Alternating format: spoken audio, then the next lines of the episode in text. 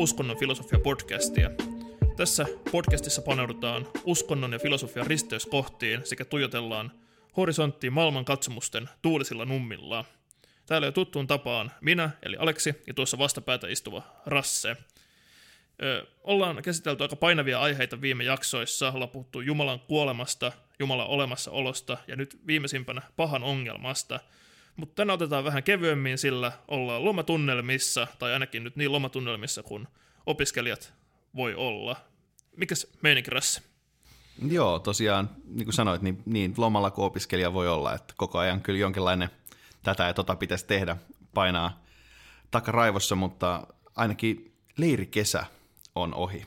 Ja tänään me ollaankin vähän sen tiimoilta täällä kahdestaan koolla, ja ajateltiin tehdä jotain tälle podcastille jo ennen näkemätöntä, eli ehkä tehdä teologiaa tai puhua ehkä kristillisestä filosofiasta. Ja tota, tulemme olemaan hyvin kriittisiä, kuten kaikissa muissakin jaksoissa, mutta jos meidän kirkkokritiikki ja tota, tämmöinen konstruktiivinen teologia ei niin nappaile ja haluat kuunnella enemmän hyvää filosofista kamaa, niin sitä löytyy meidän muista jaksoista, mutta tässä jaksossa ollaan ihan rehellisen teologisia.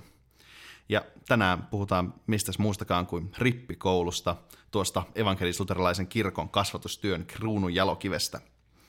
Ja tämä aihe on meille ehkä vähän tarpeettomankin läheinen. Tänäkin kesänä molemmille, molemmilla on takana 18 leirivuorokautta.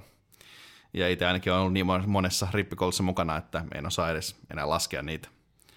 Mutta miksi näistä pitäisi puhua uskonnon filosofia podcastissa? Rippikoulu on todella kiinnostava ilmiö – koska vaikka ainakin näyttää siltä, että kirkon toiminta ei ole muuten kauhean hyvin sitouttavaa, niin silti rippikoulun käy kesi- joka kesä edelleen aivan päätön määrä nuoria ja epäilemättä, ja epäilemättä suurimmat syyt riparin suosioon on kulttuurisia ja sosiaalisia, mikä on myös tosi helppo huomata tavallaan leirityön arjessa ja myös siinä yhteistyössä vanhempien ja muiden ihmisten kanssa.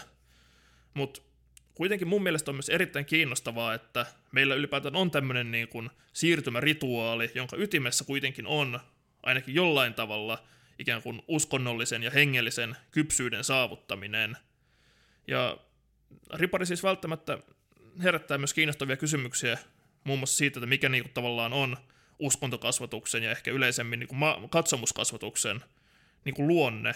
Ja ehkä nämä, kun vaikka sanoit tuossa alkuun, että puhutaan – ehkä jotenkin korostetun teologisesti tai kristillisen filosofian kannalta, niin kyllä nämä herättää myös kysymyksiä, mitkä on sellaisia, mihinkä ihan kenenkä tahansa on niin kuin jollain tavalla pystyttävä ottamaan nämä huomioon ja, ja kiinnostaa myös niitäkin, joita ei teologia kiinnosta. Ja tavallaan riparin yhteydessä voitaisiin toki puhua myös, tai ehkä on hyvä mainita, että on olemassa myös tämmöinen Prometheus-leiri, joka on konseptiltaan vähän niin kuin ripari, mutta maailmankatsomuksellisesti sitoutumaton niin kuin aikuistumisleiri. Ja meillä ei, kuitenkaan, meillä ei kuitenkaan näistä protuleirien vetämisestä tai ylipäätään protuleireistä mitään kokemusta, joten pitäydytään ihan puhtaasti riparikontekstissa, vaikka joskus voisi olla ihan kiinnostavaa myös olla vaikka protuleirillä ohjaajana. Joo, heti kun protuleirit alkaa maksaa ohjaajille samanlaista palkkaa kuin rippikolut, niin olen täysin valmis lähtemään. Se on ihan totta. Vuokra pitää maksaa. Joo, tota, mutta tämän kaltainen liki koko ikäluokkaa niin kuin leimaava uskonnollinen leiri on kyllä nykyään niin kuin Länsi-Euroopassa aika harvinainen. Rippikouluhan käy hieman yli 80 prosenttia ikäluokasta. Ja voisi siis sanoa, että on evankelis kirkon tavoittavin, eli ehkä tässä, tässä mä kirkon näkökulmasta paras toimintamuoto. Ja näin varmasti monilta osin on. Itse mä nähnyt, että suurin osa leireistä on suurimmalle osalle nuorista tosi mukava kokemus. Mutta kuitenkin nämä positiiviset kokemukset liittyy melkein aina leirinuotioihin, yhteisiin uintihetkiin ja kaikkeen muuhun yhteisölliseen toimintaan. Ja itse rippikouluopetuksesta puhutaan vähän ja aika harvoin. Mutta mä ajateltiin puhua nyt juuri siitä. Suomen evankelis-luterilaisella kirkolla on tosiaan oma opetussuunnitelma rippikoululle, ja se viimeisin versio on vuodelta 2017. Öö, Mua sosiologi, jonka nimeä mä en nyt saa päähän, on todennut, että että jos haluaa ymmärtää, mitä tietoja ja taitoja yhteiskunnassa pidetään kulloinkin arvossa, on tutkittava opetussuunnitelmaa, joten vaikka nyt tässä ei olisikaan mitään mieltä käydä koko rippi, rippikoulusuunnitelmaa läpi, niin mä nyt kuitenkin lukaisin sen läpi nähdäkseni, että mitä kirkko ajattelee, että mikä niin rippikoulussa on kaikkein niin kuin tärkeintä ja keskeisintä. Ja ihan ensiksi pitää sanoa, että siinä on todella paljon hyviä juttuja, kuten se, että siinä nojaudutaan vahvasti nykyaikaisiin käsityksiin oppimisesta ja että hengellisyys pyritään näkemään ennen kaikkea jotenkin yhteydessä nuorten omaan elämään ja kokemusmaailmaan. Lisäksi siinä nostetaan tosi hyvin esille vaikka ikään kuin rippikoulun kokonaisvaltaisen turvallisuuden näkökulmia ja pyritään esimerkiksi ottamaan rippikoululaiset mukaan myös opetuksen suunnitteluun. Ja ihan niin kuin ongelmitta nämä on hyviä periaatteita mille tahansa onnistuneelle katsomuskasvatukselle. Joo, mutta ehkä, ehkä tota, tämä meidän analyysi ei olisi ihan niin kiinnostavaa, jos me vaan luettaisiin ripari opsia ja käytäisiin sitä läpi. Joten mä ajattelin, että ehkä tämä meidän lähestymistapa voisi kummuta meidän omista kokemuksista ja meidän kiinnostaa ainakin tähän kumpua nimenomaan omasta kokemuksesta rippikoulun vetäjänä ja siitä nouseviin näkökulmiin. Ja koska me ei tosiaan mitenkään ehdittäisi arvostella koko ripari opsia, niin me ollaan valittu neljä rippikoulussa usein toistuvaa fraasia tai näkökulmaa, jota me nyt käsitellään, nämä jollain tasolla sitoo ehkä yhteen tämmöisen rippikoulun kaaren. Nämä neljä fraasia on yksi, tiede kertoo miten, uskonto kertoo miksi. Kaksi, Jumala rakastaa sua juuri tuollaisena. Kolme, kolminaisuus on vähän niin kuin veden eri olomuodot. Ja neljä, ei tarvitse uskoa, riittää, että tahtoo uskoa. Ja me tullaan käsittelemään näitä väitteitä tosiaan parista näkökulmasta. Ensinnäkin siitä, että mitä ne näin tavallaan teologisen luupin alla oikeasti sisältää, mitä ne siis oikeasti tarkoittaa ja miksi näitä, näin opetetaan juuri rippikoulussa. Joo, ja vaikka tosiaan mitä opetussuunnitelman tutkimusta ei lähdetä tekemään, on musta kuitenkin hyvä nostaa esille tästä rippikoulusuunnitelman keskeisin periaate, koska ihan tässä meidän tarkastelussa olisi kuitenkaan mitään mieltä, jos me ei suhteutettaisi sitä jotenkin siihen, että mitä rippikoulun, no niin kuin virallisesti ainakin ajatellaan tekevän. Ja rippikoulusuunnitelmassa ripari ydintavoitteeksi on siis nostettu, että rippikoulu vahvistaa nuorten uskoa kolmiyhteiseen Jumalaan ja varustaa heitä elämään kristittyinä. On ihan pakko sanoa ihan tämän niin kuin heti jakson alkuun, että mun mielestä vähän niin paradoksaalisella tavalla tämä on hyvin ongelmallinen lähtökohta rippikoululle. Ja toivottavasti tässä jakson aikana me saadaan rakennettua jonkinnäköinen case siitä, että miksi näin on. Ja toki ennen kuin joku tulee sanomaan, että jos nyt ajattelee näin, niin ei ehkä ylipäätään pitäisi opettaa ripparilla, mikä toki saattaa olla ihan, ihan totta, mutta kuitenkin ainakin itse ajattelen aidosti, että rippikoulussa on todella paljon hyvää ja arvokasta, ja ehkä myös sen takia on hyvä ottaa jopa tämmöiset kaikkein perustavimmat periaatteet ö, kriittisen luupin alle.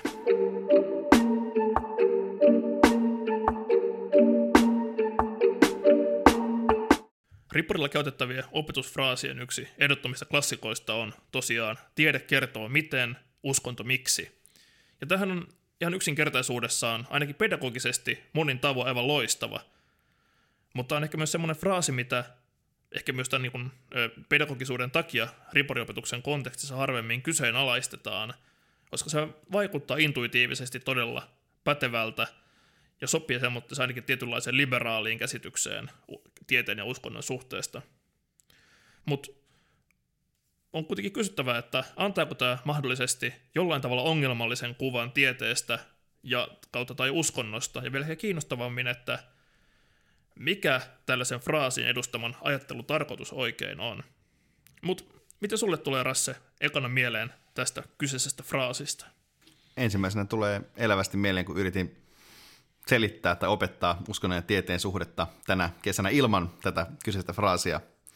Mutta sitten kun mikään retorinen kikkailu ei tuntunut selittävän tätä eroa tyydyttävästi, niin kyllähän se sitten pääsi omasta suustakin. Mutta uskonnon filosofi sisälläni kuitenkin huutaa heti tämän kuullessaan, aukko ja Jumala, aukko ja Jumala. Ja se tuntuu jotenkin taas, jos te kuuntelitte meidän Jumalatodistusjakson loppuun asti, niin siellä mä avaudun siitä, kuinka tämä on haastava fiilis. Joo, kyllä itsekin viimeksi kun tätä aihetta opettelin, ajattelin juuri samalla tavalla, että en kyllä sano tätä, mutta sitten lopulta päädyin sanomaan, että no, tätä voisi ajatella tätä juttua myös vaikka näin, jos ei muuten aukee. Mutta ehkä tässä niin kun, siis oikeasti niin kun on vaikea kysymys siitä, että, että tässä on kysymys siitä, että mikä näiden suhde on jotenkin niin osana inhimillistä maailmankatsomusta. koska tietysti siitähän rippikoulussa on kysymys siis näistä maailmankatsomuksista. Ja niin kuin jo sanoin, niin tämä fraasi edustaa sellaista aika ehkä tyypillistä liberaalia käsitystä tai liberaaliteologista käsitystä siitä, jonka mukaan ehkä tieteellinen tiedonhankinta on paras tapa hankkia maailmaa selittävää tietoa, kun taas uskonnon rooli liittyy enemmän maailman eksistentiaalisen syvyyden ymmärtämiseen. Ja no tässä, tässä ei ole mahdollista mennä ihan liian syvällisesti tähän niin kuin tieteellisen maailmankuvan ja uskonnon suhteeseen sinänsä. Me ollaan käsitelty tätä podcastin kolmannessa jaksossa, jos aihe kiinnostaa. Mutta sanotaan nyt, että, että, että kun puhutaan jatkossa maailmankuvasta, niin sillä tarkoitetaan jonkinlaista käsitystä siitä, mitä kaikkea on olemassa. Ja tämän niin kuin maailmankuvallisen ulottuvuuden lisäksi tähän tulee rippikoulun kontekstissa kiinnostava kasvatuksellinen ulottuvuus. Nimittäin mä väittäisin, että, että varmasti keskeinen haaste rippikouluopetukselle on, että keskimäärin uskonto ainakaan jonkinnäköisen niin kuin kirkkouskonnollisuuden mielessä ei kiinnosta nuoria, ja että tiede on monella tapaa ikään kuin hegemoninen tietämisen tapa ainakin meidän kulttuurissamme, ja täydellisesti varmasti on sitä koulujärjestelmässä, jonka pyörityksessä nuoret parhaillaan ovat. Ja tässä tilanteessa niin kuin riparille asetettujen tavoitteiden kannalta on jotenkin löydettävä tapa, millä uskonnollisuus voidaan yhteensovittaa nuorten jonkinnäköisen tieteellisen maailmankuvan kanssa. Joo, tämähän on ensimmäinen asia, mihin usein leirillä tavallaan törmää, että sun pitäisi onnistua yhdistämään se tavallaan se sisältö, mitä se rippikoulu opetussuunnitelma vaati opettamaan sen kanssa, mitä, mitä tavallaan niiden nuorten päässä on jo. Ja tämä tieteen hegemonisuus on ainakin siellä, missä itse on rippikoulua pitänyt, lähinnä siis Espoossa. Se on aika äärimmäinen. Ja tämä ilmiö näkyy sekä niissä, jotka ei selvästikään tiedä tieteestä juuri mitään, että niissä, jotka tietää selvästi aika paljon. Ja tämä jälkimmäinen kategoria on musta tosi kiinnostava, koska siinä näillä ihmisillä, näillä nuorilla on selvästi jo ihan pohdittu maailmankatsomuksen niin ainekset siinä. Ja useita tällaisia pikkuskientistejä näkyy tämän kesän leireillä ja siitä tässä mä kyllä ajattelen, että, että vähintään siinä kohtaa mä teen yhteiskunnallisesti hyödyllistä työtä, kun mä haastoin näitä näkemyksiä tästä skientismistä. Joo, kyllä varsinkin niin kuin näiden niin kuin tavallaan pikkuskientistien kanssa ö, tulee hyvin ilmi tavallaan se, että tämä fraasi ei tietyssä mielessä niin kuin ole ollenkaan huono siinä mielessä. Tämä fraasi perustuu ihan perusteltuun käsitykseen siitä, että tiede yksin ei voi olla perustana maailman katsomukselle – jos siis maailmankatsomuksella tarkoitetaan tässä jonkinnäköistä kokonaisvaltaista, tiedollista ja eksistentiaalista eettistä käsitystä ihmisestä, maailmasta ja elämästä. Tiede vastaa moniin kysymyksiin, jotka on niin maailmankatsomukselle tärkeitä, mutta jäljelle jää kuitenkin monia tosi syvällisiä eettisiä ja eksistentiaalisia kysymyksiä, joista ehkä niin kuin nuorten kanssa tulee puhuttua usein tällaisina niin kuin elämän suurina kysymyksinä, jolla on esimerkiksi se, että miksi jotain on olemassa ja että onko ihminen hyvä vai paha esimerkiksi tai jotain, että miten minun pitäisi elää elämääni tai kohdella toisia ihmisiä. Ja näistä kysymyksistä mä oon havainnut, että nuoret on usein todella kiinnostuneita tällaisista kysymyksistä ja hyvin innoissaankin, kun niitä päästään käsittelemään. Mutta samalla kuitenkin nämä kysymykset koetaan hyvin vaikeiksi, mitä ne toki monin tavoin onkin, mutta myös koska niihin ei ole olemassa mitään selvää vastausta. Ja mä uskon, että tämä vaikeus myös osaltaan johtuu siitä, että yleisestikään tällaisten niin kuin maailmankatsomuksellisten kysymysten pohdiskeluun ei erityisemmin kannusteta, eikä niitä välttämättä edes pidetä, tai ettei tämmöistä pohdiskeluakaan välttämättä pidetä kovin suuressa arvossa.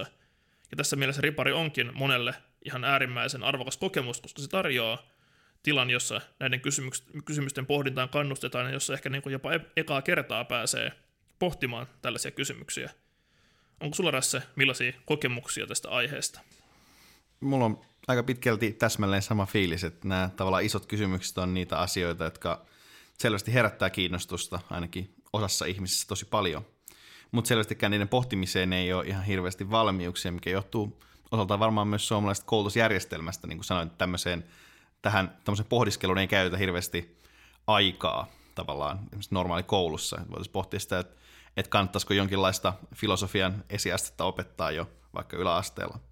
Koska tavallaan mä oon kyllä tänäkin kesänä saanut taas lukea ja kuulla tosi syvällisiä pohdintoja 15-vuotiailta, mutta se on vaatinut sen, että on pitänyt olla itse valmis niin opettajan tekemään työtä ja antamaan tilaa tällaiselle pohdinnolle, mitä rippikoulussa siinä ainoa paikkana, jossa näitä asioita usein pohditaan, niin valitettavan harvoin että tilaa osataan antaa. No mainitsin kouluopetuksen, niin tietysti pitää sanoa, että, että varsinkin niin elämänkatsomustietooppiaineena pyörii ehkä tällä kysymysten ympärillä, jota tietysti vain murto-osa oppilaista opiskelee. Tietysti myös uskonnon oppiaineessa tämmöisiä kysymyksiä käsitellään, mutta sisällöllisesti uskonto-oppiaineena, vaikka siellä käsitellään maailmankatsomuksellisia kysymyksiä, niin se on myös enemmän niin kuin valmiin tiedon opiskelua, ainakin yläkoulussa, mikä tietysti näkyy just siinä, miten osataan käsitellä tämmöisiä maailmankatsomuksellisia kysymyksiä.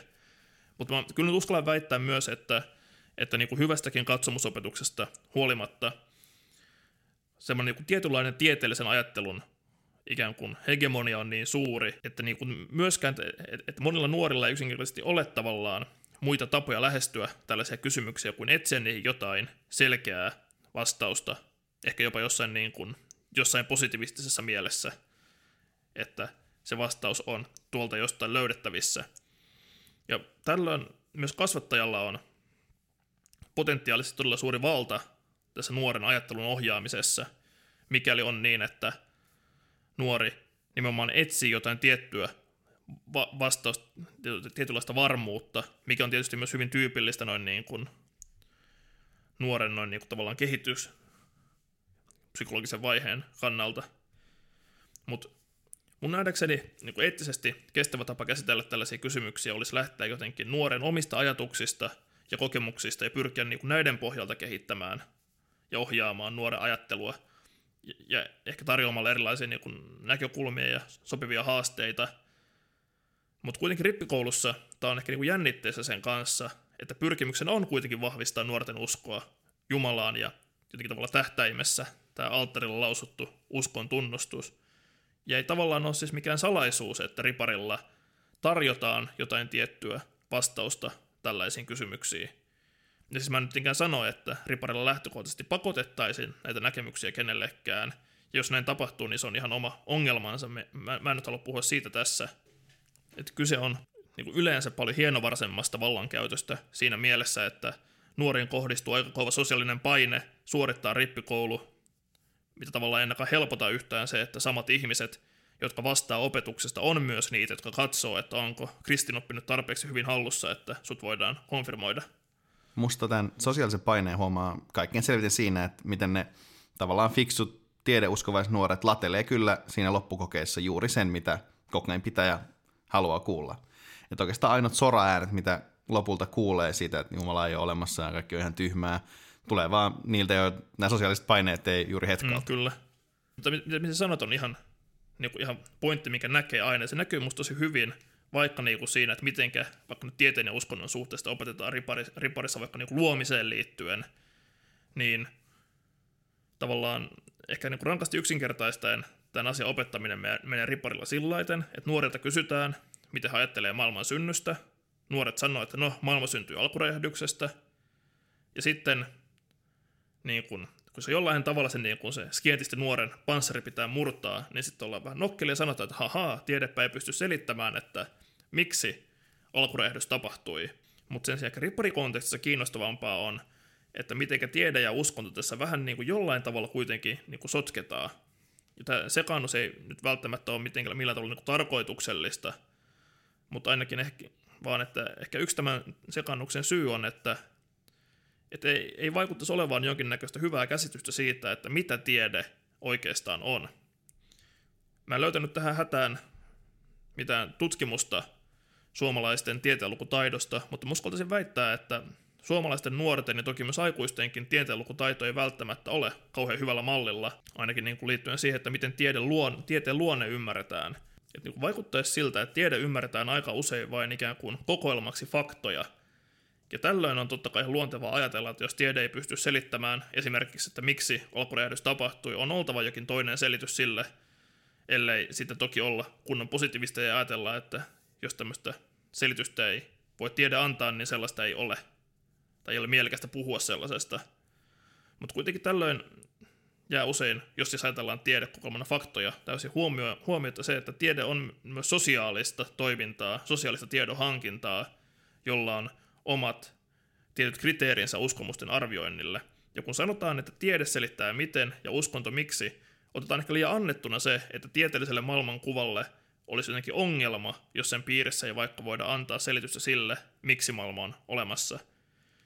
Ja toisaalta myös ehkä usein, varsinkin niin uskonnollisessa kontekstissa, tämmöiset niin miksi-kysymykset ymmärretään jotenkin persoonallisesti tai päämäärähakuisesti, niin tavallaan näiden tuominen sitten tähän niin kuin tieteen rinnalle on jossain mielessä ongelmallista, koska tavallaan tällä niin kuin persoonalliset tai päämäärähakuiset kysymykset ei ainakaan luonnontieteellisessä mielessä ole tieteellisiä kysymyksiä.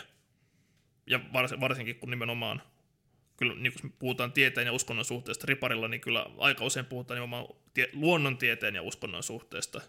En, en ole hirveästi kuullut puhuttavaa vaikka valtiotieteestä riparitunneilla, mutta Tosiaan vaikuttaisi siltä, että kun tällaisia fraaseja käytetään ripariopetuksessa, niin sorrutaan vähintään jonkinnäköiseen älylliseen epärehellisyyteen, jos tieteen rooli ymmärretään vain tämmöisenä kokoelman faktoja. Joo, musta tuntuu, että, että jotenkin hassutti tieteessä tehdään vähän niin kuin olkiukko tässä, että tavallaan kun tiede on rusikoitu semmoiseksi kokoelmaksi faktoja, niin eihän sitten myöskään voi olla mitään niin kuin, tai tieteellisesti tieteellisen pohjautuvalla maailmankuvalla voi olla mitään selitystä niille miksi-kysymyksille, vaikka niille miksi-kysymyksille voitaisiin antaa paljon muitakin vastauksia kuin vaan se Jumala. Ja musta tuntuu, että, että tavallaan tässä ei nyt sinänsä ole mitään ihmeellistä, koska no, leijona osa rippikouluopettajista ei nyt ole vaan mitään pätevyyttä puhua tieteen ja uskonnon eroista ja suhteista filosofisella tai juuri muullakaan tavalla. Ja niin kuin harmittavasti tämä johtaa vähän sen, siihen niin kuin väärin ymmärrettyyn tieteen käyttöön, että tiede on vähän niin kuin kenkälusikka uskonnolle, että saadaan tungettua sinne. Mutta tota, ehkä tässä kohtaa me siirrytään pois siltä alueelta, missä rippikouluopettajat on ehkä usein vähän epäpäteviä ja ehkä siirrytään johonkin vähän semmoiseen niin usein ripariopettajalle vähän läheisempään aiheeseen. Eli siihen, että Jumala rakastaa meitä kaikkia.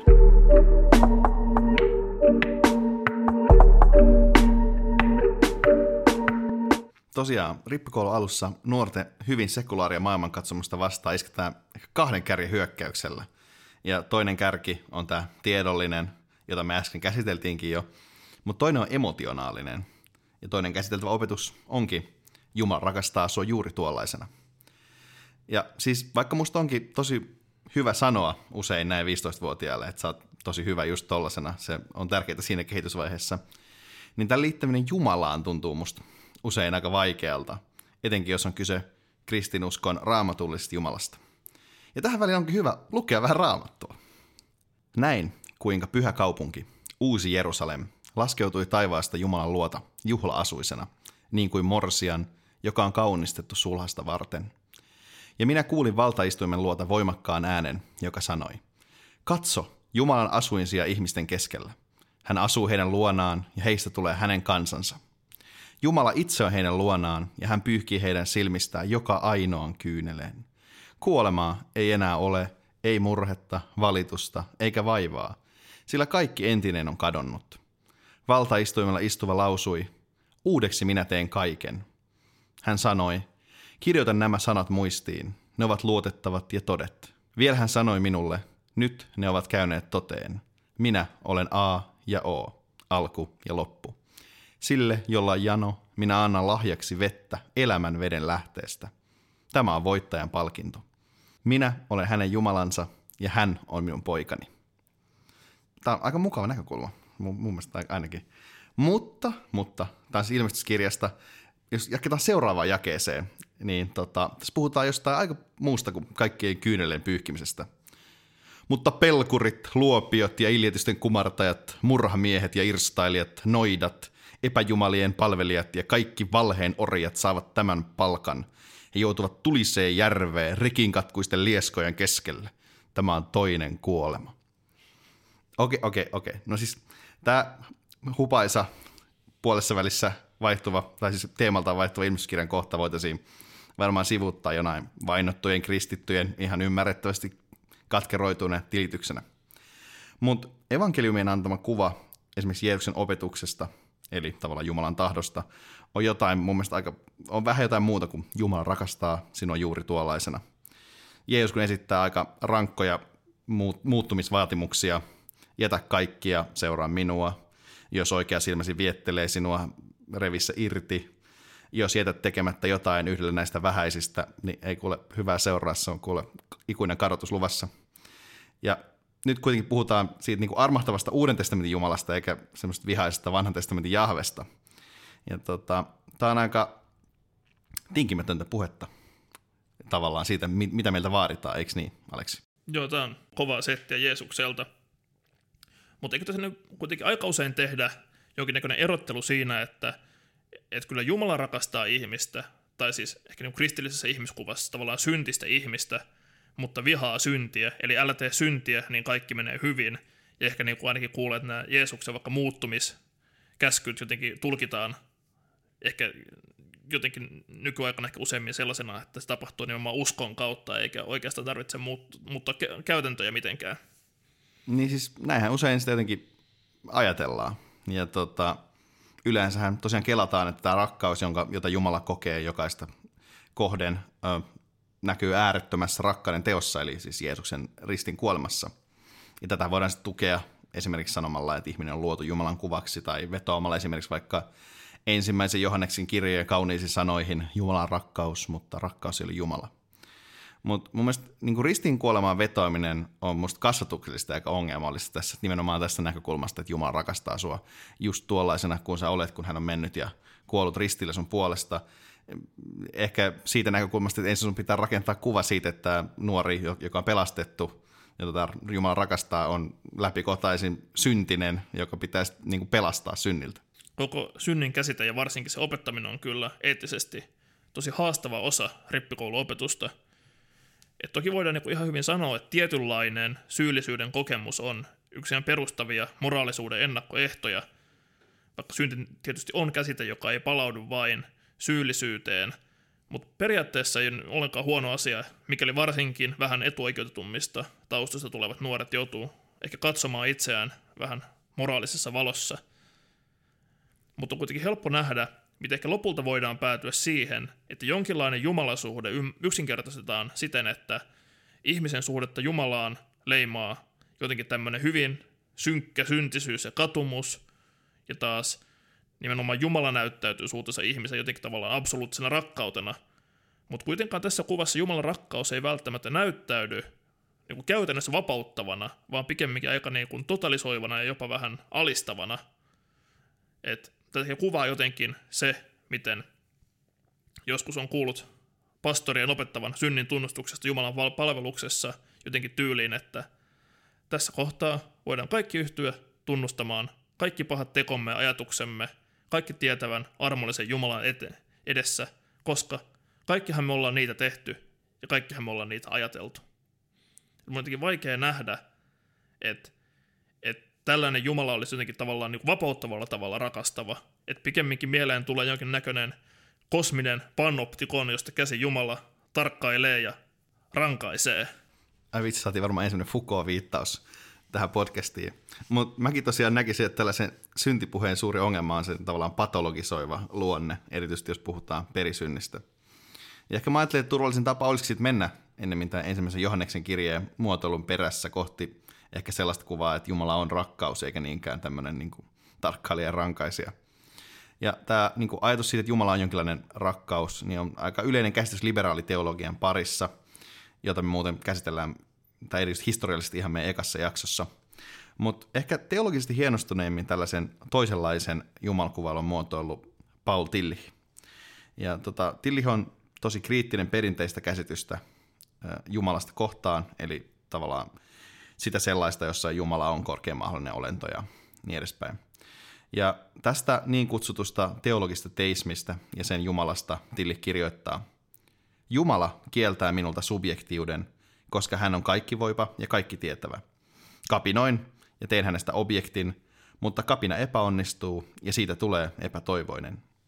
Jumala näyttäytyy voittamattomana tyrannina, olentona, johon verrattuna kaikki ovat ilman vapautta ja toimijuutta – hän samaistuu viimeaikaisiin tyranneihin, jotka terrorin kautta pyrkivät muuttamaan kaiken vain objektiksi, asiaksi asiain joukossa, rattaaksi koneistossa, jota he hallitsevat.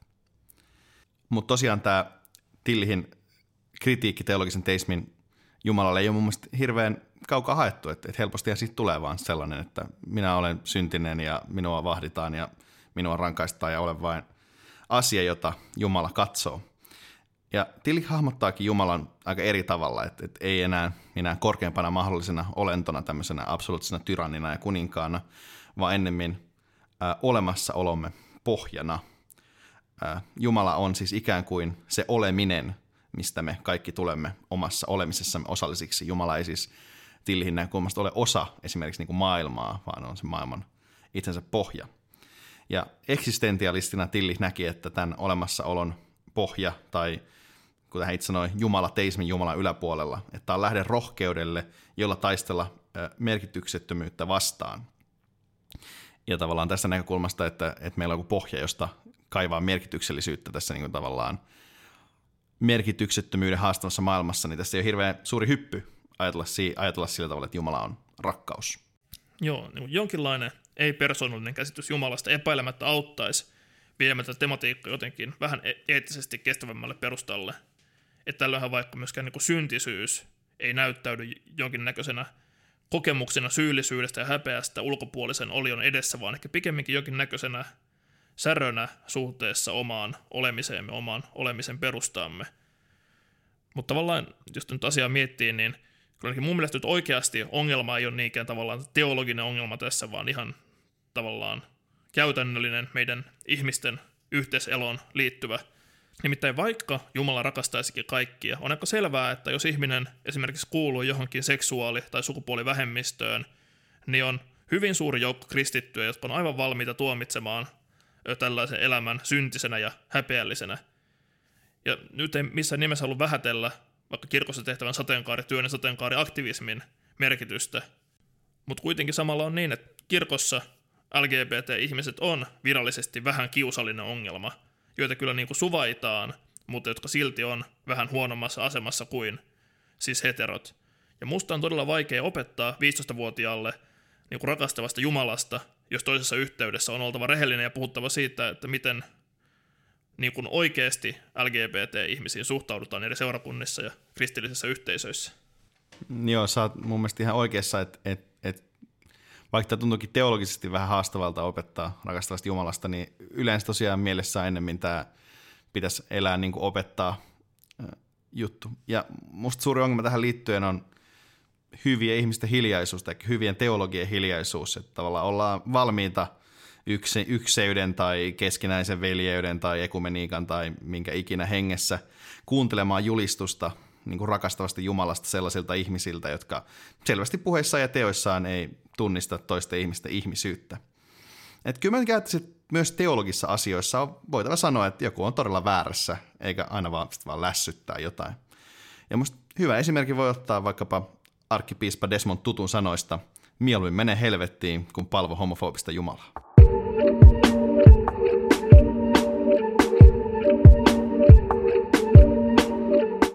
Okei, voidaan siis todeta, että Jumalan rakkauden opetus ei ehkä teologisesti eikä käytännöllisestikään ole ihan niin ongelmatonta kuin voisi niin kuin, niin kuin alkulähtökoista luulla. Mutta nyt tässä kohtaa rippikoulua, kun me ollaan osoitettu tavallaan tämä tiedollinen ja emotionaalinen tarve Jumalalle, niin on aika siirtyä rippikoulun luonnollisesti kaikkein tärkeimpään osaan, eli dogmatiikkaan, eli siis opin opettamiseen. Ja mikään ei symboloi niin opin, kristinopin opettamista rippikoulussa ehkä samalla tavalla kuin pyhä kolminaisuus, isä, poika ja pyhä henki. Ja onhan se olennaista käydä lävitse, koska onhan rippikoulun tavoite, kuten Aleksi jo alussa mainitsi, vahvistaa nuorten uskoa kolmiyhteiseen Jumalaan.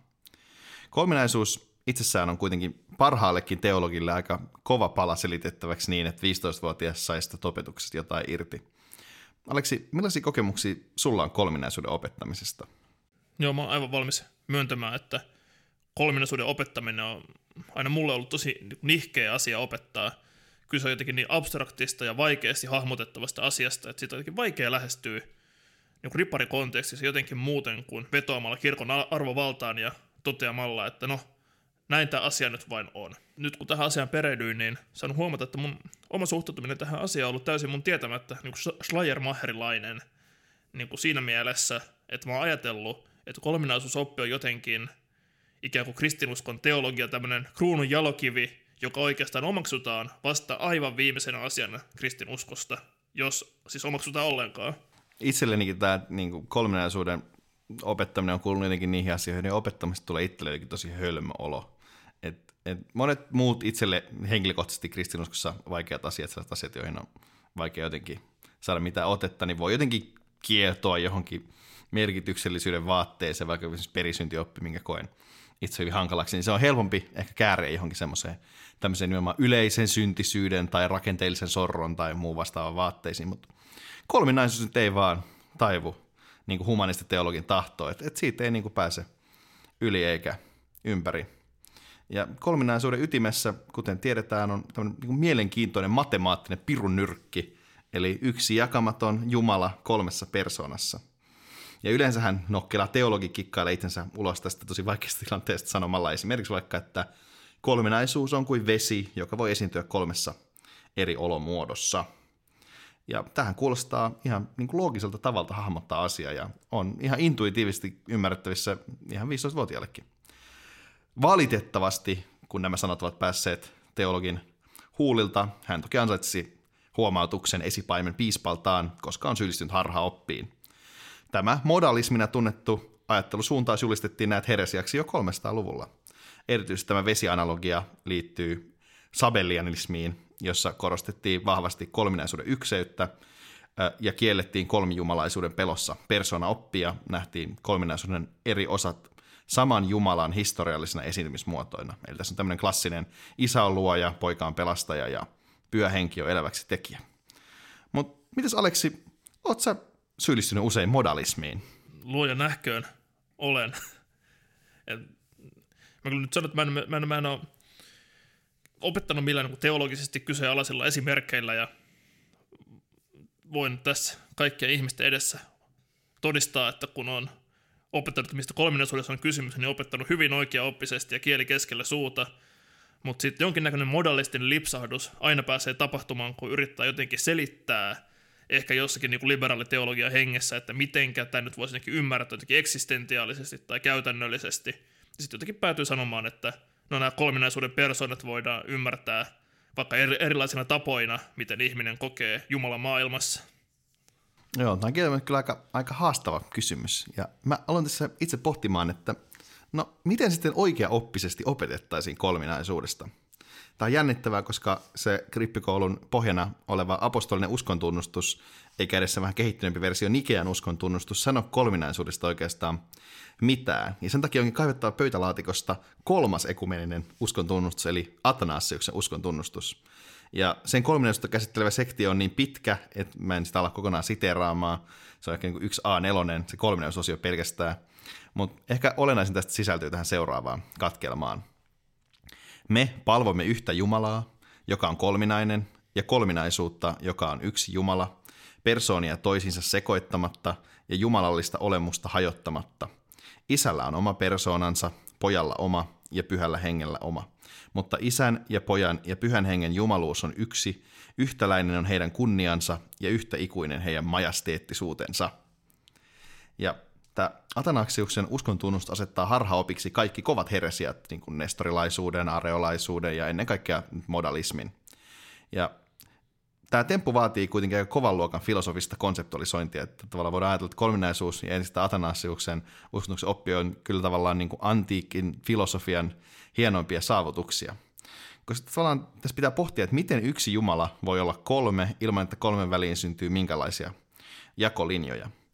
Ensimmäisenä tämän teki kirkkoisa Origenes, joka ajatteli kolminaisuuden syntyvän kuin korkein hyvä, eli isä kommunikoi jumalalliset ominaisuudet pojalle ja hengelle, jotka ovat Jumalan itseilmaus. Tämä niin sanottu kommunikaatio idiomaattum on toki luonnollisesti myös etenkin läntisen kirkon näkökulmasta hereettistä.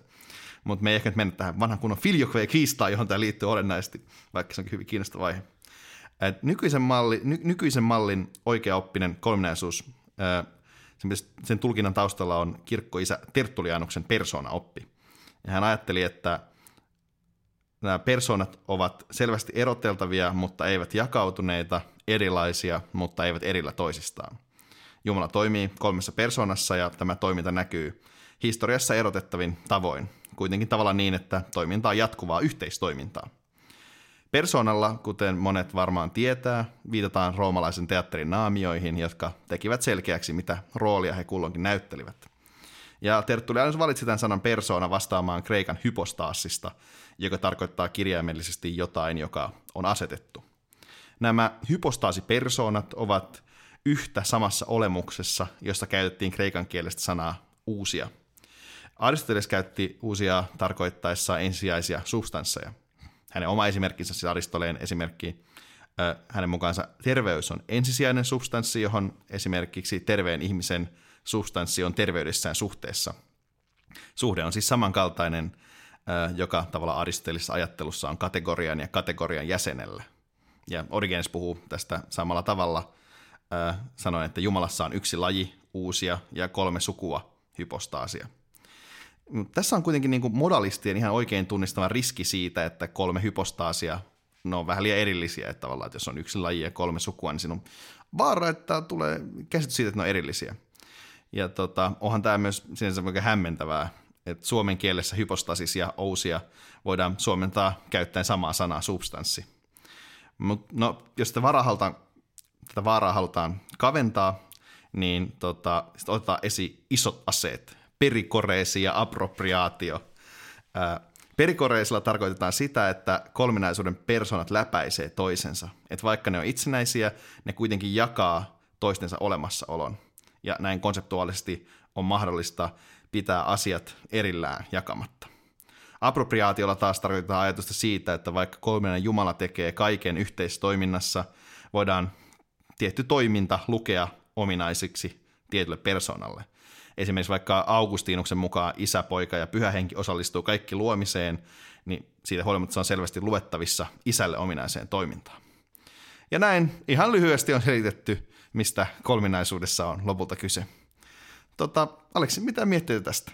Siis nyt on kyllä niin uskomatonta kikkailua, että kirkkoisilla on varmasti ollut joko todella hauskaa tai sitten on revitty hiuksia päästä asia äärellä, todennäköisesti varmaan molempia. Siis tavallaan kun miettii asiaa niin ajalasku alun ensimmäisten vuosisatojen filosofisten kysymyksen asettelujen valossa, niin tavallaan nämä kolminaisuusopin muodostukseen liittyvät seikat jotenkin helpompi ymmärtää, että siis tavallaan jollain tosi kummalla tavalla ne näyttää tosi niinku, niinku järkeviltä, järkeen, käy, tai järkeen käyviltä ainakin.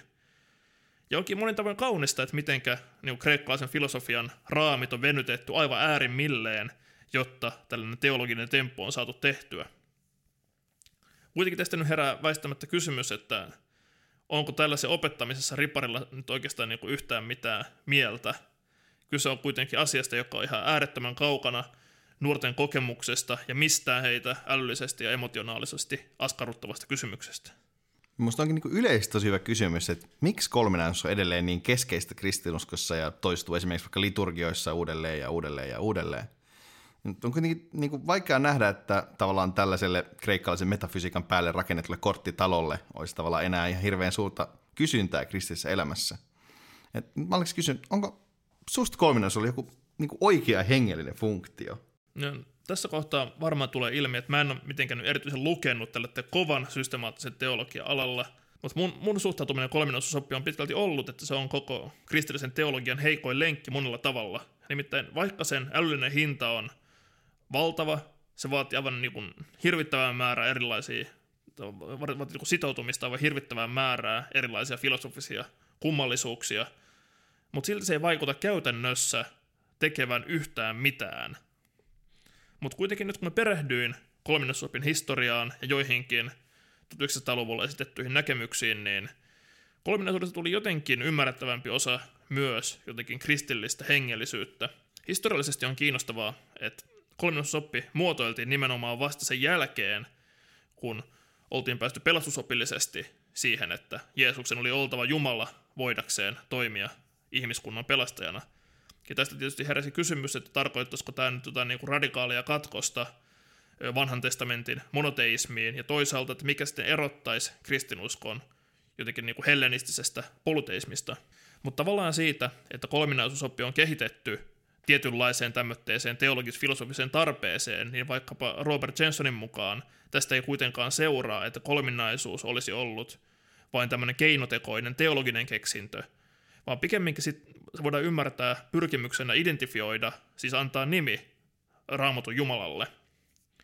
Ja nimenomaan tätä varten kirkkoisiin oli pakko käyttää näitä niin hellenistisen filosofian välineitä, minkä myötä tietysti myös paradoksaalisesti nämä hellenistiset vaikutteet sekoittui kristinuskoon samalla, kun pyrittiin tekemään vahvaa eroa erityisesti hellenistiseen teismiin. Se, kun Jensonin ajattelun taustalla onkin vahvasti Karl Bartin ajattelu, joka nosti 1900-luvulla kolminaisuusopin jälleen niin relevantiksi teologiseksi kysymykseksi pitkään kestäneen valistukseen tämmöisen niin antidogmaattisen ilmapiirin jälkeen.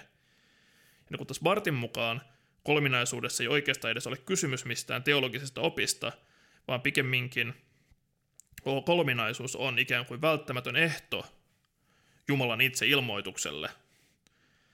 Ja tästä nyt ei tietysti ole paljon iloa, jos halutaan välttää jonkinnäköisiä teologisia vaikeuksia, mutta ehkä niin käytännön kannalta kolminaisuus voitaisiin ymmärtää jotenkin tapana, että mitenkä ihminen voi ylipäänsä tuntea Jumalan, mikä toki teologisessa mielessä on aika keskeinen hengellinen funktio jollekin dogmille.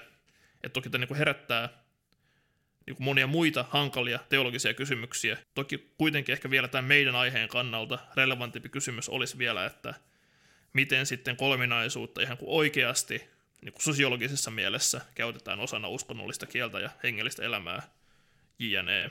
Näin niin kuin ihan niin kuin oman kokemuksen perusteella mä sanoisin, että normaalissa kristillisessä kielenkäytössä niin kolminaisuudesta puhutaan joko ihan tavallaan niin kuin rehellisesti tämmöisessä jossain kolmijumalaisuuden hengessä, että ne nyt on vaan tavallaan eri jumalia, tai sitten monarkistisen modalistisesti, eli ajatellen vähän niin kuin origeenis, että Kristus ja Pyhä Henki on Isä Jumalan lähettämiä.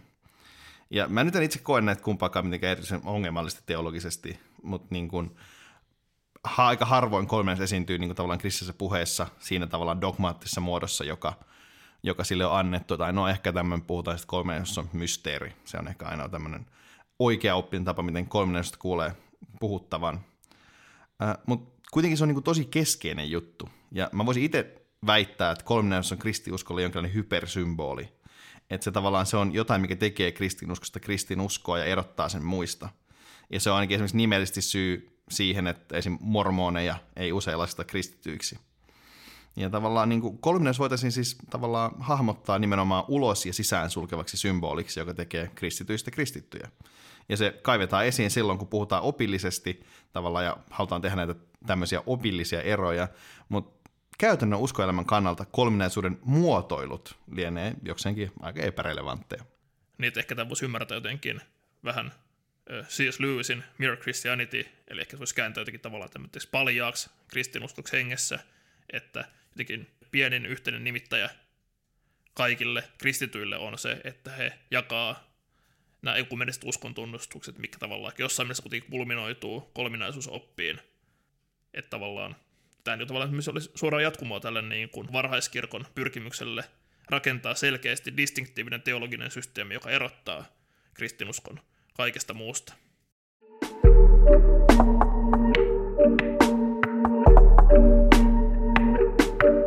Ja sitten kun me ollaan saatu tämä paljas kristinusko, kaikki ne kolminaisuuksineen ja sovituksineen ja kaksiluonto-oppeineen ja kaikki ne, mitä ekumeeniset uskontunnustukset meille – paljastavat, niin kun on saatu uutettua rippilasten päähän, niin alkaa leiri tulla olla lopuilla ja konfirmaatio alkaa lähestyä.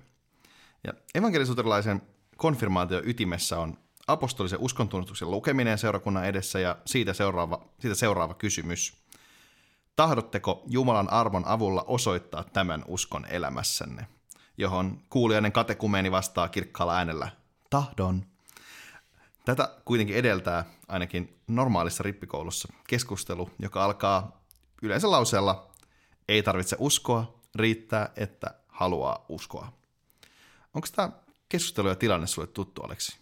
No kyllä varmaan jokaisella leirillä, missä mä oon itse ollut, on noudatettu kyllä aika vahvaa tämmöistä älä kysy, älä kerro periaatetta sen suhteen, että uskooko oikeasti siihen, mitä uskon tunnustuksessa sanotaan.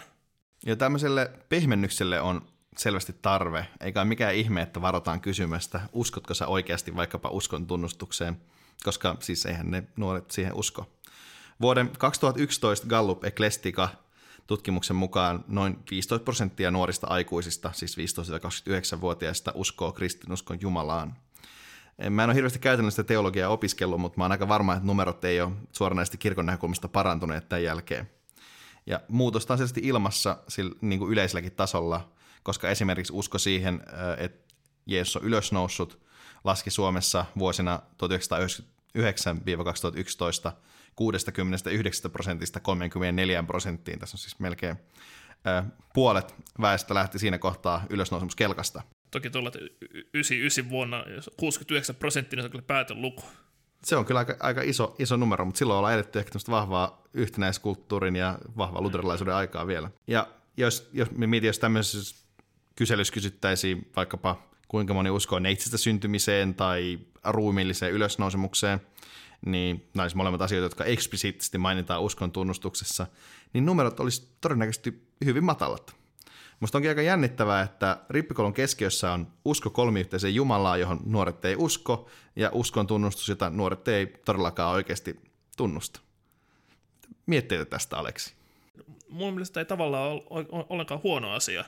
Ainakin niin kuin sikäli, että olisi kuitenkin aika lähellä jonkinnäköistä niin kuin uskon ratkaisun vaatimista, jos nyt lähdettäisiin niin kuin auktoriteettiasemasta käsin kysymään nuorilta, että no sattuuko näin nyt, että uskooko näin nyt. Että pikemminkin, jos halutaan niin olla jotenkin tavallaan optimistisia, niin ehkä tärkeämpää on jonkinnäköinen uskon siemen, joka lähtee itämään kuin että se siemen runnotaan tietoisuutta sieluun kaikin mahdollisin tavoin. Ja tämä on tosi hyvä, koska onhan niin ne, ne, ne sosiaaliset odotukset, mitä ripariin liittyy, aivan valtavia, jolloin tällainen niin kuin, ikään kuin kysymys, että uskotko sen nyt oikeasti, olisi vähintäänkin painostava ja pahimmillaan niin kuin jopa lähellä hengellistä väkivaltaa. Mutta ehkä tavallaan nyt enemmän tässä kiinnostaa ja askarruttaa se, että mitä tämä kertoo niin siitä, että miten meidän kulttuurissa yleisesti suhtaudutaan jotenkin niin maailmankatsomuksellisiin kysymyksiin. Kun mä haluaisin nähdä, että ripari olisi paikka, jossa nuori oppii jollain tavalla ottamaan vastuun omasta maailmankatsomuksestaan ja myös pohtimaan omaa elämän asennetta jotenkin tavallaan niin kuin itse, että mitä hän niin kuin juuri itse ajattelee ja tavallaan myös millä tavalla hän haluaa maailmaa katsoa. Ja niin kuin riparilla tämä nyt tietysti ainakin nimellisesti nivoutuu kysymykseen, että onko kristinusko sitten se asia, jonka mukaan nuori haluaa elämänsä elää. Toki sinänsä ei ole mielekästä lähteä epäilemään yksittäisten ihmisten motivaatioita tulla konfirmoiduksi, mutta kuitenkin kiinnostavaa on, että joka vuosi leireillä on ollut nuoria, jotka ovat aivan avoimen suorasanaisia siitä, että eivät usko, ja näistä osa on myös identifioinut itsensä esimerkiksi ateisteiksi. että kuitenkin koko mun riparihistorian aikana vain yksi nuori on sanonut, että ei halua tulla konfirmoiduksi, koska olisi muuten kokenut olevansa jotenkin epärehellinen itseään kohtaan – et toki niin kuin kirkolla voi olla itsereflektion paikka siinä, että miksi papit ongelmitta konfirmoi nuoria, jotka ei usko, vaikka toki tässä nyt tuskin mitään teologista ongelmaa olisikaan ainakaan ö, luterilaisessa kirkossa, missä konfirmaatio ei ole sakramentti, mutta itseä kuitenkin enemmän mietitään, että kertooko tämä jotenkin oikeastaan enemmän siitä, että tällaisilla niin kuin maailmankatsomuksellisilla kysymyksillä ja asenteilla ei oikeastaan ole mitään väliä – niin ehkä se, että tämä jotenkin ajatella vakavana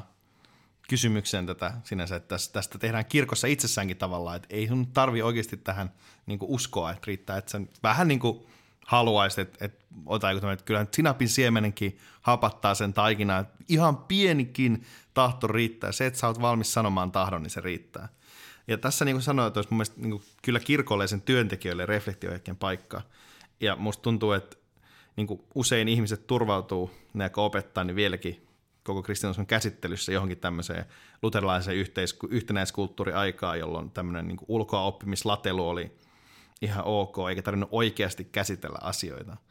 Ja tämä on toki sinänsä ymmärrettävää, että, että esimerkiksi sellainen vaikka uskoratkaisun tekemisen vaatiminen on todella ahdistava ajatus. Mutta mut, mut tavallaan niin kauan kuin rippikoulu on monille nuorille ihan kiva leiri, josta saa hyvät massit, niin ei se tavallaan hirveän pohdiskelevaksi ole siitä muuttumassa. Että se tulee jotenkin edelleen olemaan se, että opettele ulkoa nämä pari asiaa, että sä voit niinku ulkoisesti täyttää ne kriteerit, mitkä opetussuunnitelma vaatii, mutta ei siellä tarvitse mitään niinku oikeasti aivoissa tapahtua. Ja tämä on myös huvittavaa esimerkiksi, kun ää, tota, Jouko Porkka on, on tutkimuksissa pyytänyt isosia, siis arvioimaan 13 eri alueen tai osaamisalueen kehittymistä isos aikanaan, niin eniten on kehittyneet taito olla nuorten kanssa ja ihmisen tutustumisiin, tutustumiseen taito, kun taas kaikkein vähiten taidoista on kehittyneet kriittinen ajattelu ja uskoon liittyvien kysymysten käsittely. Musta onkin se aika selvää, että kirkko ei erityisesti loista uskon asioiden käsittelemisessä.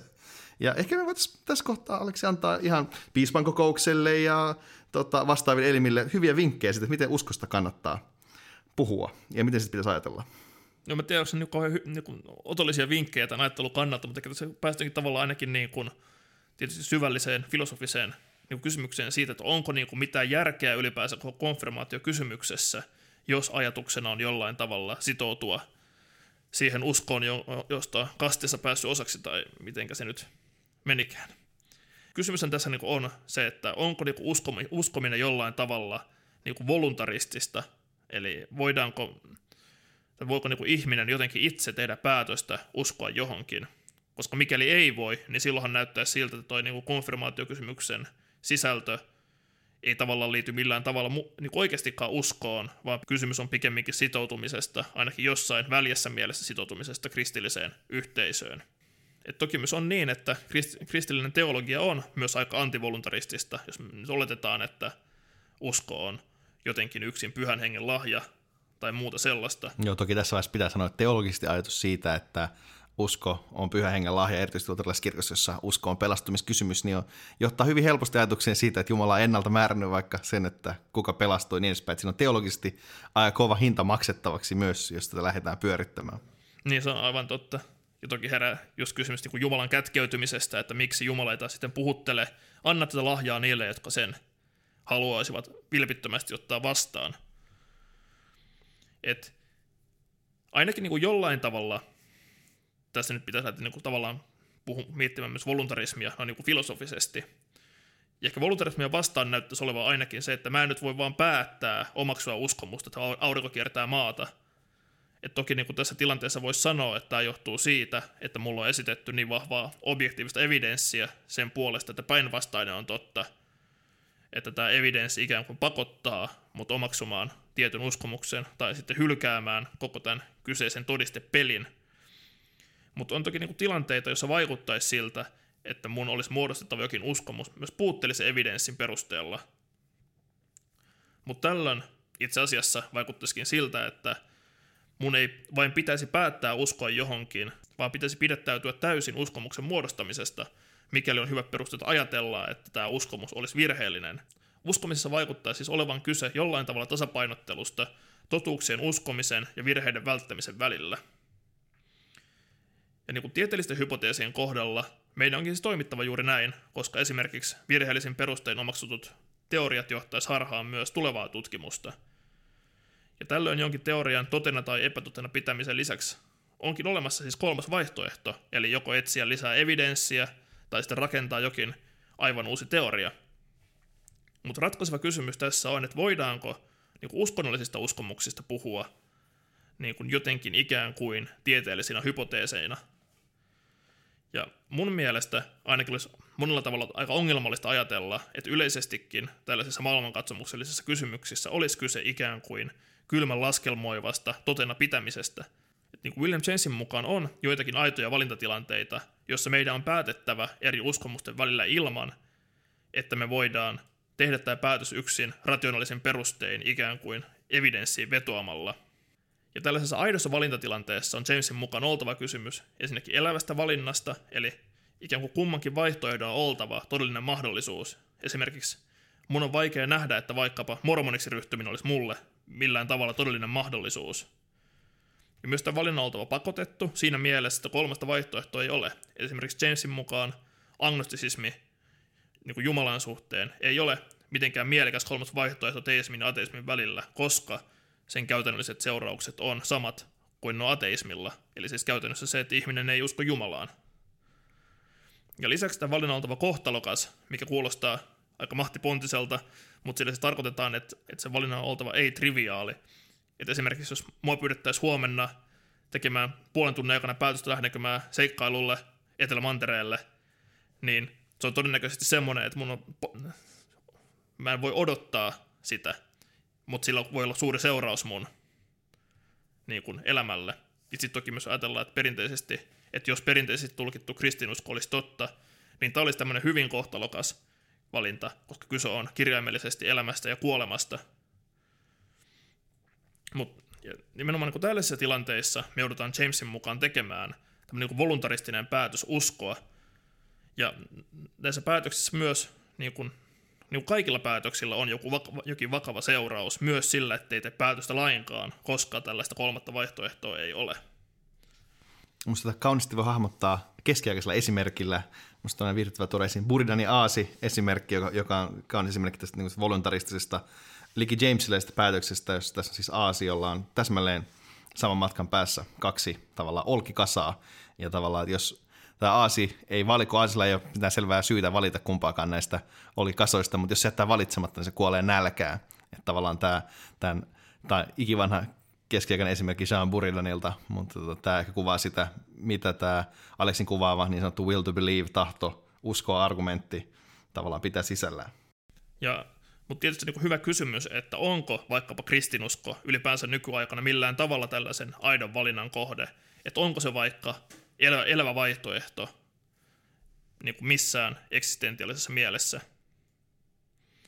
Mutta toki niin kuin tavallaan tällaisen ajattelun ongelmana on, että tällainen käsitys uskomisesta on mahdollisesti aika elitistinen niin kuin siinä mielessä, että se vaikuttaisi ohjaavan siihen suuntaan, että, niin kuin, että ikään kuin jos että, että sulla pitää olla jonkinnäköinen hyvin selkeä käsitys siitä, että nyt ollaan tällaisen valinnan ääressä, kun taas sitten jos vaikka kysyy ihmisiltä, miten he on itse omaksuneet uskonnollisia uskomuksia, niin todennäköisesti he ei puhu tehneensä jotain tietoista päätöstä tai että olisi ollut missään valintatilanteessa, vaan pikemminkin ehkä se oli jonkinlainen niin asteittainen uskomuksen muodostaminen tai elämän asenteen muodostaminen. Mutta kuitenkin ehkä myös tärkeää huomata, että kun puhutaan maailmankatsomuksellisista uskomuksista, niin James ehkä voidaan paremmin tulkita siten, että ihminen ei ikään kuin tee päätöstä nyt muodostaa vaikka uskomusta niin kuin Jumalan, Jumalan, Jumalan koskien yksi rationaalisesti, vaan pikemminkin, että jos tämmöinen uskomus nyt on elävä vaihtoehto, niin sen uskomuksen omaksuminen tarkoittaisi jonkinnäköistä hyvin syvää sitoutumista sen mukaiseen elämään, mikä tässä itse asiassa tulee aika lähelle sitä, mitä tuossa konfirmaatiokysymyksessä kysytään, siis että tahtooko konfirmoitu osoittaa tällaisen uskon elämässään. Ja on toki myös hyvä huomata, että James ei ajatellut, että tämmöiset päätökset, päätökset olisivat jotenkin helppoja, tai että tätä kautta voitaisiin yksinkertaisesti päätyä pitämään jotain totena jotenkin puhtaasti metafyysisessä tai epistemologisessa mielessä, vaan pikemminkin tällaiseen valintaan sisältyy aina jotenkin to- hyvin vakava sitoutuminen siihen, että sillä uskomuksella on jonkinnäköisiä pragmaattisia seuraamuksia, ja myös sen tunnustaminen, että näiden pragmaattisten seurausten takia me ollaan myös hyvin syvä, syvä, syvällisesti vastuussa tästä uskomuksestamme sekä toisille että itsellemme. Ja tällä ehkä päästään loput siihen, että maailmankatsomukselliset uskomukset on yhtä lailla eettisiä ja esteettisiä kuin ne on myös ö, tiedollisia.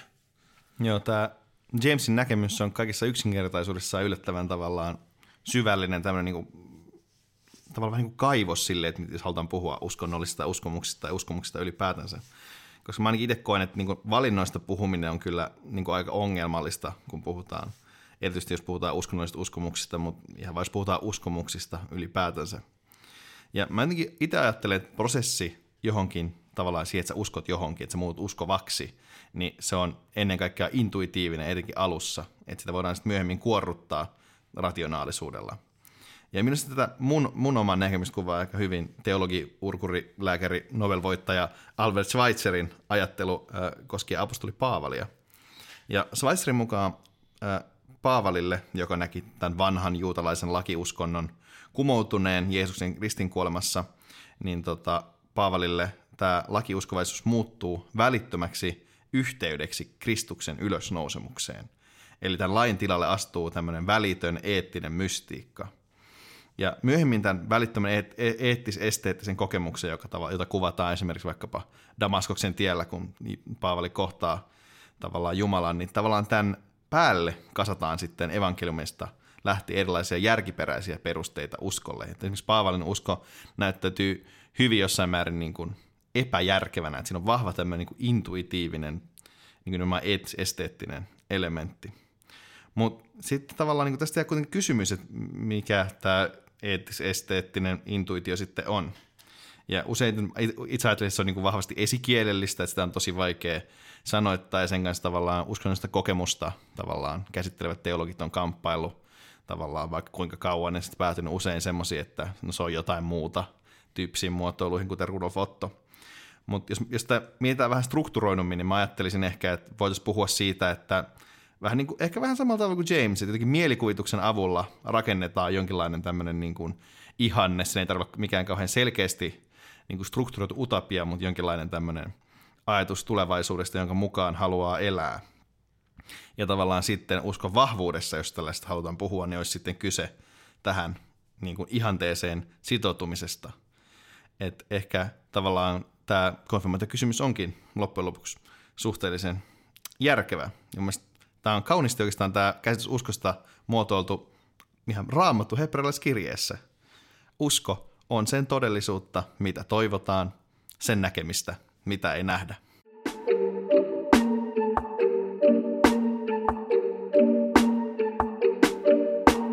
Nyt kun me on tosiaan aika syväluotaavasti analysoitu rippikouluopetukseen liittyviä erilaisia problematiikkoja, niin tota, mä mietin, että nouseeko sulla Aleksi jotain niin yleisiä huomioita tähän loppuun? Ehkä jotenkin itsellä päällimmäisenä on, että rippari on sinällään konseptina sellainen, että toivottavasti se jatkaa elämäänsä. Itse niin varmaan näen riparin arvon jotenkin siinä, että se on nuorille merkittävä niin kuin sosiaalinen kokemus sekä siinä, että se on paikka pohtia nimenomaan niin kuin maailmankatsomuksellisia kysymyksiä. Mutta kuitenkin tietynlainen tämmöinen niin kristinompi rautahäkki, minkä sisällä tämä maailmankatsomuksellinen pohdinta tapahtuu, on tietyllä tavalla kuitenkin vähän ehkä rippikoulua rajoittava tekijä. Ja toki mä en niin kuin sano, että olisi jotenkin sinänsä ongelma, että kirkko opettaa kirkon oppia. Tällaisessa kritiikissä nyt ei olisi kamalasti mitään mieltä.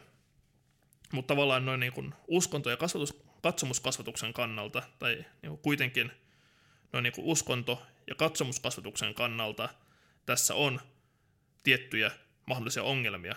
John Dewey on kirjoittanut uskontokasvatukseen liittyen, että jos lapselle opetetaan uskontoa opettamalla dogmeja ja uskonnollisia käytäntöjä, niin lapsi oppii ymmärtämään lopulta uskonnollisuuden tarkoittavan nimenomaan vain ja ainoastaan näitä dogmeja ja käytäntöjä. Että tällöin uskonnollisuudesta tulee ikään kuin matkimista ja mallin seuraamista, jollain tavalla tosi vieraantunutta itse uskonnollisesta kokemuksen laadusta. Et Dyyvin mukaan pikemminkin kasvattajan tulisi auttaa lasta niin tunnistamaan uskonnollisesti merkityksellisiä kokemuksia ja auttamaan tulkitsemaan niitä sen sijaan, että tämä tulkinta näille kokemuksille olisi annettu jo etukäteen.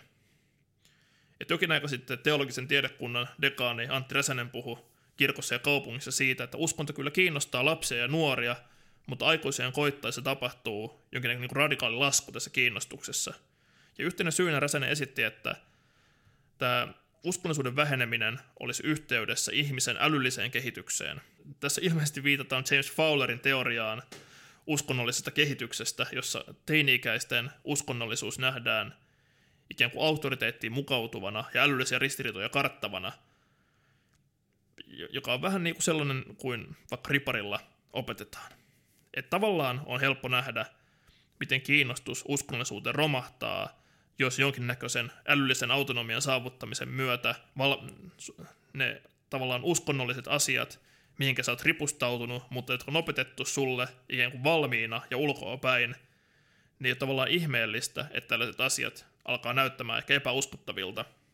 Et tässä mielessä kirkko tekisikin palveluksen itselleen, jos riparilla ja nuorisotoiminnassa otettaisiin lähtökohdaksi jotenkin se, että nuoret oppisivat nimenomaan itsenäisesti pohtimaan näitä maailmankatsomuksellisia kysymyksiä ja ottamaan vastuun niistä, eikä niinkään luoda sitä yhteysä sen, yhteisöä sen ympärille, että näihin valmiiksi annettuihin vastauksiin sitoudutaan. Että tavallaan tietyssä mielessä voisi ajatella, että, että kyllä kirkon pitäisi niin luottaa siihen, että jos kristillinen maailmankatsomus on hyvä, niin nuoret löytää sen myös ilman, että sitä heille annetaan valmiina.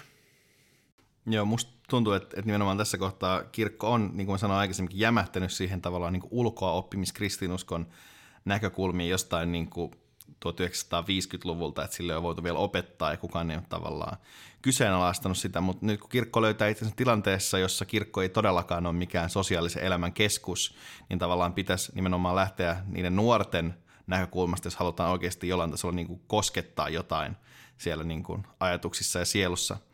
Et mun mielestä nimenomaan toi, että vaikka se Porkan tutkimus siitä, että isoset ei, isoset ei koe, että ne saa isostoiminnasta kriittistä ajattelua tai niin kuin, niin kuin työkaluja käsitellä omaa uskoa, niin on tosi ongelmallista. Et, et itse ehkä lähtisin suosittelemaan kirkolle, jos, jos kirkko luottaa omaa oppinsa, niin kannattaa ehkä siirtää rippikoulua muutamalla vuodella siihen, kun ollaan päästy tuosta autoritäärisestä ää, niin kuin uskonnollisuuden vaiheesta siihen niin kuin tavallaan enemmän niin kuin järjellisen ja kritisoivan ää, käsityksen tai ajattelun niin kuin moodin. Se toki vaatii aivan järjettömän paljon enemmän niiltä ihmisiltä, jotka rippikoulua pitäisi välttämättä rippikoulu ei pysyisi niin suosittuna, mutta ehkä siinä ainakin olisi sit enemmän mahdollisuuksia rakentaa sitä aitoa maailmankatsomuksellista niin kuin lähestymistapaa opetukseen. Toki tuossa tavallaan on sitten ongelmana edelleen se, että tai tavallaan niin mä en näe huonona sitä, että ripari on 15-vuotiaana, että musta sinällään, että vaikka siinä toki varmasti niin kuin, käytetään tai ikään kuin lainausmerkissä käytetään hyväksi sitä, että nuoret on herkässä iässä ottamaan vastaan vaikutteita ja etsivät itseään, niin tavallaan just tämän takia kyse on niin kuin erinomaisesta iästä alkaa kelaamaan maailmankatsomuksellisia kysymyksiä. Et pikemminkin sit voisi ajatella, että pitäisikö olla niin, että, että, että tätä niin konseptia jotenkin uudistettaisiin, että ripari olisi niin kuin, tämmöinen niin kuin maailmankatsomusleiri, ja sitten sen jälkeen olisi sit myöhemmin varsinainen kristinoppi niin kuin, opetus, mutta tässä toki no, tavallaan ei olisi tavallaan tietysti, tietysti on kulttuurisessa mielessä mitään mieltä, koska tällä hetkellä varmasti riparille, riparille ei mennä oppimaan mitään maailmankatsomuksista, vaan saamaan se riparikokemus ja siirtymärituaali. Joo, tavallaan saatte ihan oikeassa. Ja mä nimenomaan siis sitä mieltä, että totta kai niin kuin, jonkinlainen tämmöinen vaikka, just puhutaan protuleiristä tai jos puhutaan vaikka, Norjassa on paljon tämmöisiä niin humanistirippikouluja, jos semmoista puhuttaisiin, niin tavallaan se on mielestäni ihan ok olla 15-vuotiaana, nyt kun on huomannut, että on tosi tärkeää, että niiden ihmisten kanssa puhuu näistä elämän suurista kysymyksistä. Mutta tosiaan, kun puhutaan kristinopista, niin siinä on minusta se ongelma, kun se typistyy semmoiseen niin kuin ulkoa opetteluun, tavallaan ihan vaan vaikka se, että se on niin kuin symbolinen ajattelu, ei ole kauhean niin kuin yleensä kehittynyttä, niin ei voi puhua esimerkiksi kristinuskosta oikeasti puhuttelevilla tavoilla, vaan se on vaan semmoista, että no uskokaa nyt tähän kolminaisuuteen, kun tälleen kirkos kuuluu uskoa, että tavallaan siellä ei voida ehkä käydä sellaista niin kuin tavallaan sellaisia kristinoppiin liittyviä keskusteluita. Et siinä määrin se, että jos, jos saisi jos sais niin utopi, utopisoida, niin tämmöinen kahden leirin malli olisi varmasti kaikkein paras vaihtoehto. Niin, että tässä varmaan kuitenkin loput kohdataan se, että, että syy minkä takia tavallaan kristinopin opetuksesta joudutaan lähtemään riparilla jotenkin niin tavallaan palikoista, ettei kysymys nyt ole siitä, että ne nuoret ymmärtäisi sellaista symbolista ajattelua sillä tasolla, vaan pikemminkin siitä, että nuorten lähtötaso minkään näköiseen uskonnolliseen elämään aika usein niin kuin sekulaarissa kulttuurissa kasvaneelle nuorelle on aika olematon. Ja tällöin niin kuin, ehkä pitäisi, voisi myös kysyä siitä, että pitäisikö niin kuin riparilla kokonaan niin kuin luopua opetuksesta tai tavallaan niin kuin kristinopin opetuksesta siinä mielessä, että niitä käydään niin kuin oppitunnilla läpi ja pikemminkin ajatella, että ripari olisi niin kuin puhtaasti tavallaan, että on tavallaan se maailmankatsomuksellinen pohdinta, mutta myös sitten jonkinnäköinen, että jos kirkko luottaa kristillisen elämään, niin se olisi jonkinnäköinen, niin kuin, että se aika, mikä menee vaikka kolminaisuusopin opettamiseen, niin – olisi jotenkin tavallaan niin kuin, kristillisen elämän ympäröimänä, että et ripparilla ikään kuin rakennettaisiin tämmöinen syvälle kristillisen elämän ympärille kehkeytyvä kokemus, jossa oikeasti niin kuin nuori voisi miettiä, että onko tämä nyt semmoinen asia, mihin voi sitoutua, että niinkin sitoutuu siihen elämään eikä niinkään siihen oppiin. Tämä kuulostaa siltä, että, että tähän on oikeastaan aika hyvä lopettaa. Saat kuunnellut meidän jaksoa rippikouluopetuksesta. Jos sä haluat laittaa meille ää, tota, positiivista palautetta, harhaoppisyytöksiä, kysyä, miten me tota, oikeasti implementoitiin näitä juttuja, kun me pidettiin yhdessä rippikoulua tänä kesänä, niin meille voi laittaa viestiä monessa paikassa. Me löydetään Facebookista Uskonnon filosofia podcast nimellä ja Instagramissa at ufipodi. Kiitos, että kuuntelit tämän jakson ja jos saat mahdollisuuden lähteä kesäleirille, niin lähde.